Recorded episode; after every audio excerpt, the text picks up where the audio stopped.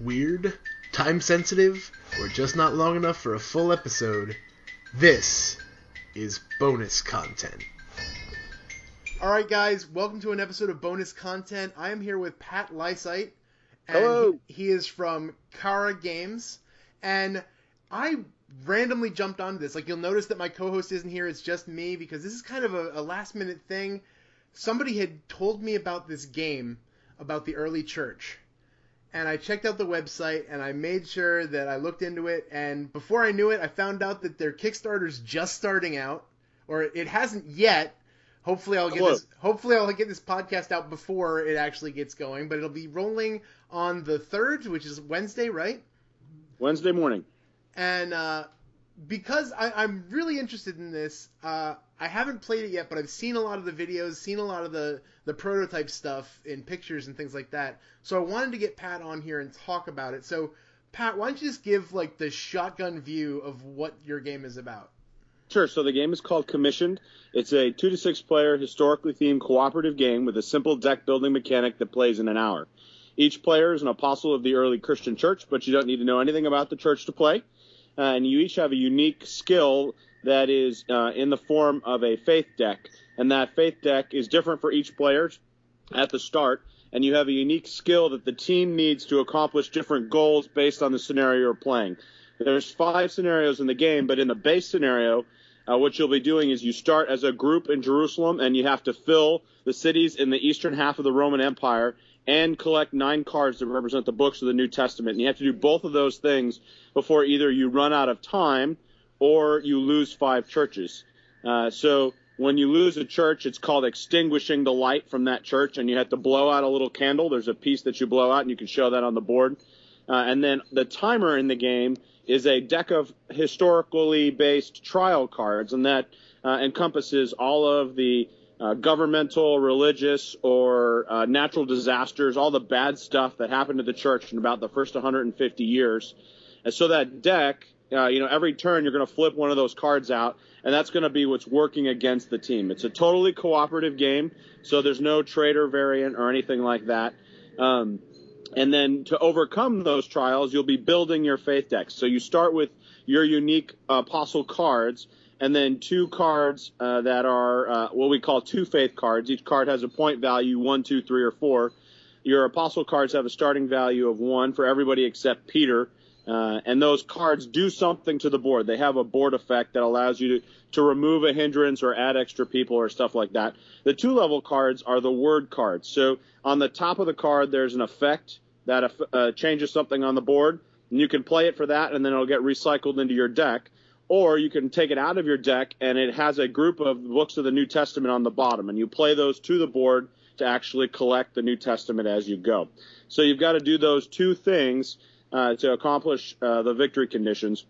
And then as the game goes, what happens is you build stronger cards into your deck that include things like the major miracles of the book of Acts. So it is a fun way to explore the different challenges that the church faced, uh, but it's also very, uh, his, the viewpoint on the material is historical. So, uh, you know, each card has a flavor text line at the bottom with a scripture quote or, or some other historical fact, and you can look into a theme appendix that has got all the information about what was happening to the church at the time, why that card is in the game, or you can just play the game and you'll find that it's really a strategic challenge that you're trying to solve, and it has very little to do. So it's not a proselytizing, in your face uh, kind of application of the material. It's much more a historical walkthrough. And one thing that helps with that is the different scenarios. So, like I said, there's five scenarios in the game. I talked about the base scenario. That's kind of an overview of the book of Acts. Uh, then there are uh, the second scenario is Peter's Gentile outreach, so you have to stay in Judea, and the trials are beating you down as you're trying to build up the early population of the church. The third scenario is Paul's missionary journeys. So you start in Antioch and you go throughout Asia Minor and Greece, and you come back, and you have to fight your way through uh, added restrictions and uh, to your movement and growth as you go. Uh, and then the fourth scenario, Paul's in prison in Caesarea, and you've got to get him safely on his shipward journey to Rome with a certain number of pieces. And then the last scenario on the back side of the board is, is probably my personal favorite, because it covers the archaeological history after the writing of the New Testament. So uh, it covers uh, the spread on down four major arms. So uh, Philip uh, goes down the Nile River Valley to Ethiopia. Thomas goes out to India by 57 AD. Andrew takes the gospel around the Black Sea. Uh, and then the disciples of Peter and Paul go from Rome into Spain and spread out through the rest of uh, Western Europe, England, and, and North Africa. And that all happens in the first 150 years of church history, which is before Christianity becomes the state religion of Rome. So this is all against you know intense persecution uh, and and done not at the tip of the sword, but uh, through personal sacrifice and uh, and you know your own or their own uh, modeling of the faith, self-sacrificial faith as they went. So really, if you know the, the game is designed to showcase the amazing stuff that happened in those first 150 years of church history, because whether you're a Christian or not, what happened in that era changed the course of civilization. And so it's important for everybody really to know. But what I discovered is that sitting through church history le- lectures are like, where are my where are my toothpicks? This is killing me. But it's an amazing story. So to be able to play that in a game kind of format allows you to really step into, feel the challenges they were facing, and immerse yourself in that, and and see. Uh, you know the legacy that they uh, left into the, the Christian church uh, as the early apostles. So we're really excited about it. it. Takes an hour to play you know, once you know what you're doing, the first time takes a little bit longer, uh, but we are, you know, very happy. We've gotten consistent, uh, good feedback from people at different conventions, and we've been working on it for about a year and a half, and it's an interesting journey. We can talk through. I'll let you ask some questions and see where it goes, and we'll fill in some gaps. But like you said, we're launching on Wednesday, June 3rd. It'll be $39 for the basic uh, Kickstarter version. That includes all the stretch goals and all the stuff that we hit. Uh, and that includes shipping in the U.S. If you're outside the U.S., then there's going to be an extra shipping charge uh, for that. But very excited about how all the art has panned out. Um, and if you're interested, our, our website is www.charagames. That's C-H-A-R-A games.com, all one word. So that's got some videos and some links to other different things uh, that are up there, including a, a, demo game we played at Geekway to the West a couple weeks ago. So that's what it is. Very cool. So normally when when you get a game out there and people don't necessarily get their chance to, to play it right away, the first question we get a lot is what is this like? What like what game that people know would you compare this to? So for you guys, like it seems like you're probably getting inspiration from a bunch of different games. But yeah. what are some of the things that people would would recognize? Sure. So uh, basically, if you take Pandemic and reverse it, that is kind of the core of the cooperative team game, okay? That's going on around the table.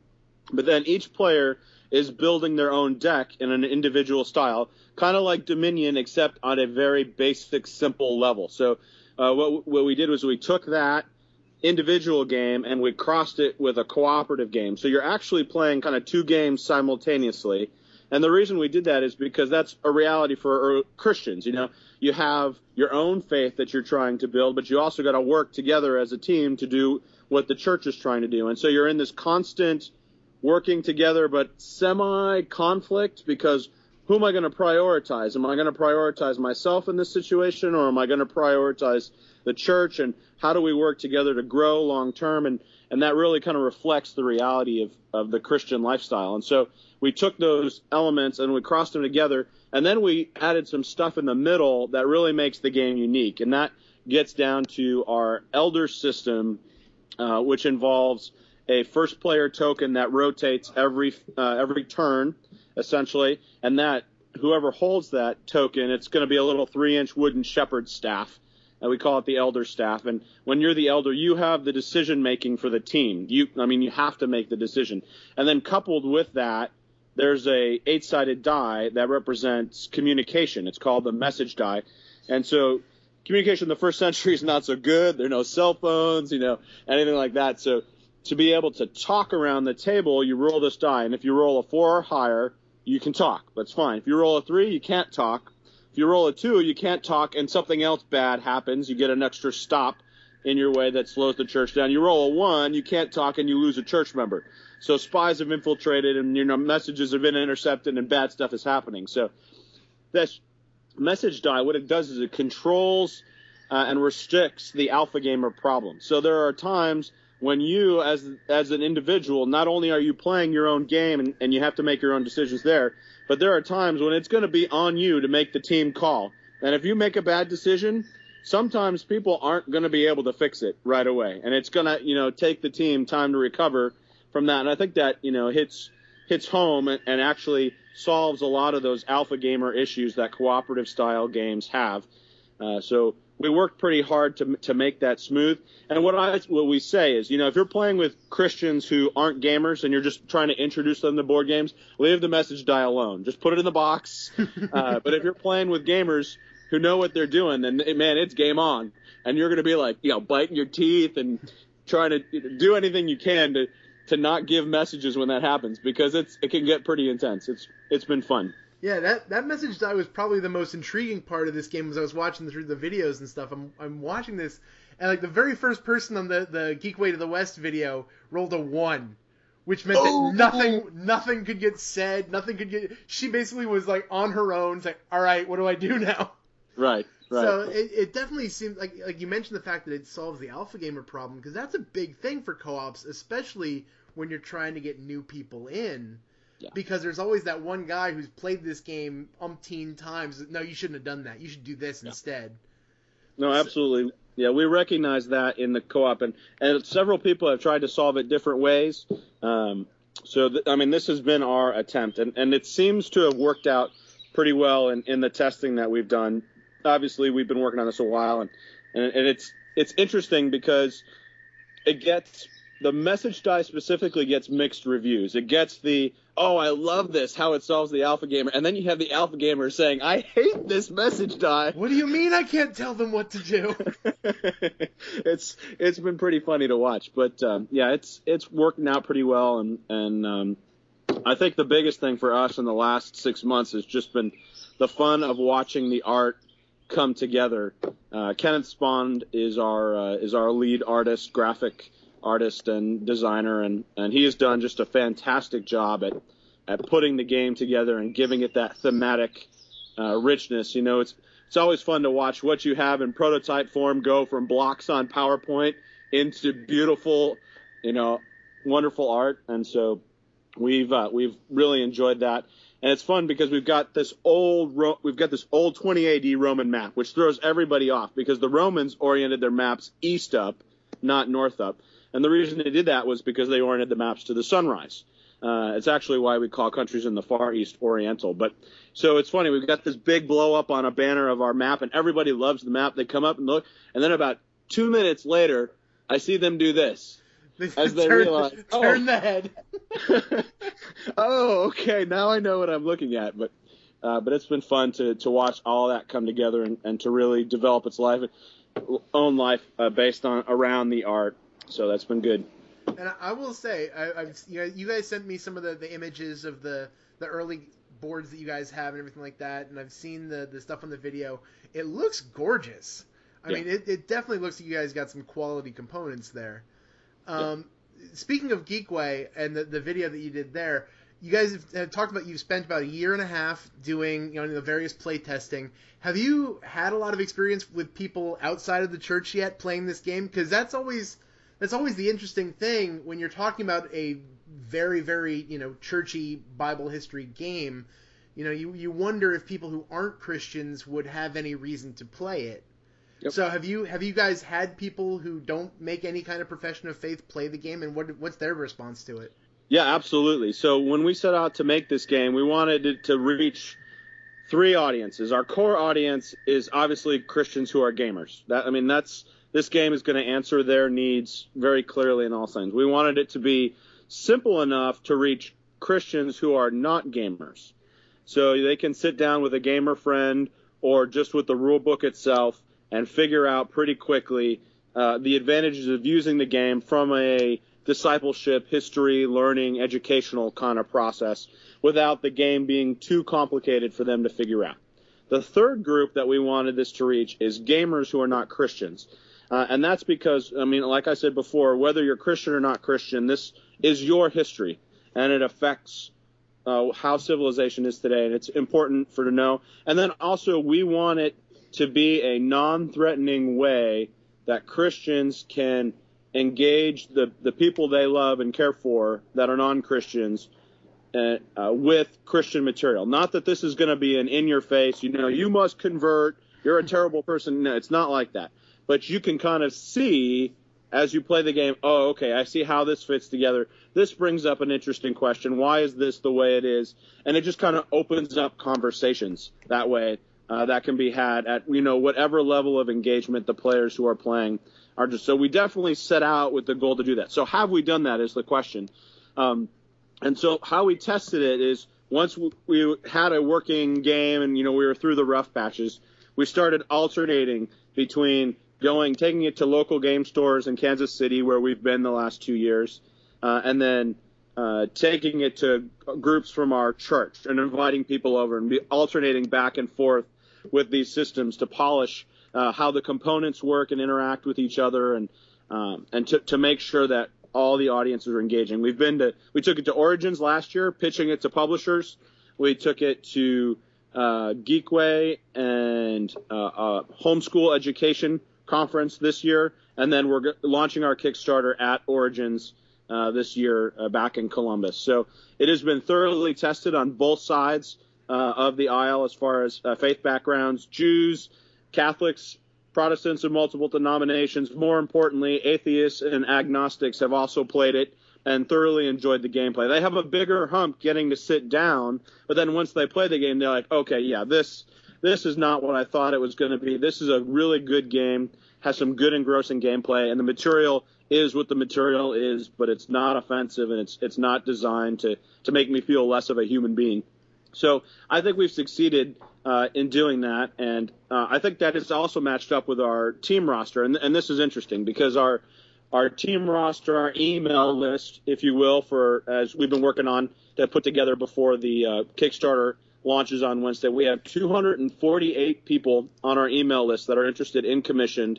Uh, and about half of those came from non-gaming Christian audience, and half of those game came from half of those names came from the gaming side, which includes you know a lot of Christians and a lot of not Christians. So we've got a pretty even split on what what which community is fueling our um, our interest. So very cool. So you are going to be at Origins. Uh, how about we, you know, like I said, my goal is to get this up before Origins happens. So maybe people are listening right now and they are driving on their way to Origins. Where are they going to find you? What do you guys have planned there? Sure. So we've got uh, two events on Wednesday. One at two o'clock. The one at two o'clock, I think, is actually still open. Has a couple seats. The one at eight o'clock on Wednesday, I think, is sold out. But then also on Thursday, Friday, and Saturday night at eight o'clock. We have scheduled uh, demos where I'll be, or or my wife or somebody else in our, our team will be uh, teaching those games, probably me. And then our booth in the exhibit hall is number 346, which is about three quarters of the way back uh, toward the left hand side, uh, and we'll be there uh, doing.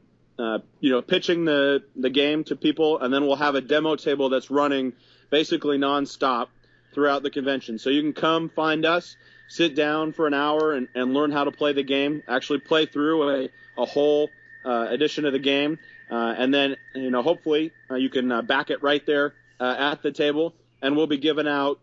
We have some buttons to give out that you know cool little buttons from the uh, convention, but then we also have promo cards that will not be included in the base set of the game that we'll be giving out to people who show us that they've backed on the Kickstarter uh, from the convention. We'll give that card out. It is kind of a divine prophecy card that lets you see what the trials that are coming up for. So it's kind oh, of an man. interesting use of a, a use, use of a card. all right. Well, I hope a lot of people are listening right now, and I hope they check you guys out. Um, is there any other way? I mean, you've already mentioned the site, but if you want to throw that out one more time, just ways that people can get you if, if they can't go to Origins, because like myself, I'd love to be there, but I can't. So for those of us who aren't going to be there, how can we find out more? Yeah, absolutely. So it's www.charagames, C-H-A-R-A games.com, all one word. We have a BGG uh, page as well, so if you want to go there and give us some thumbs, Uh, that'll uh, that'll help us out as we launch our campaign.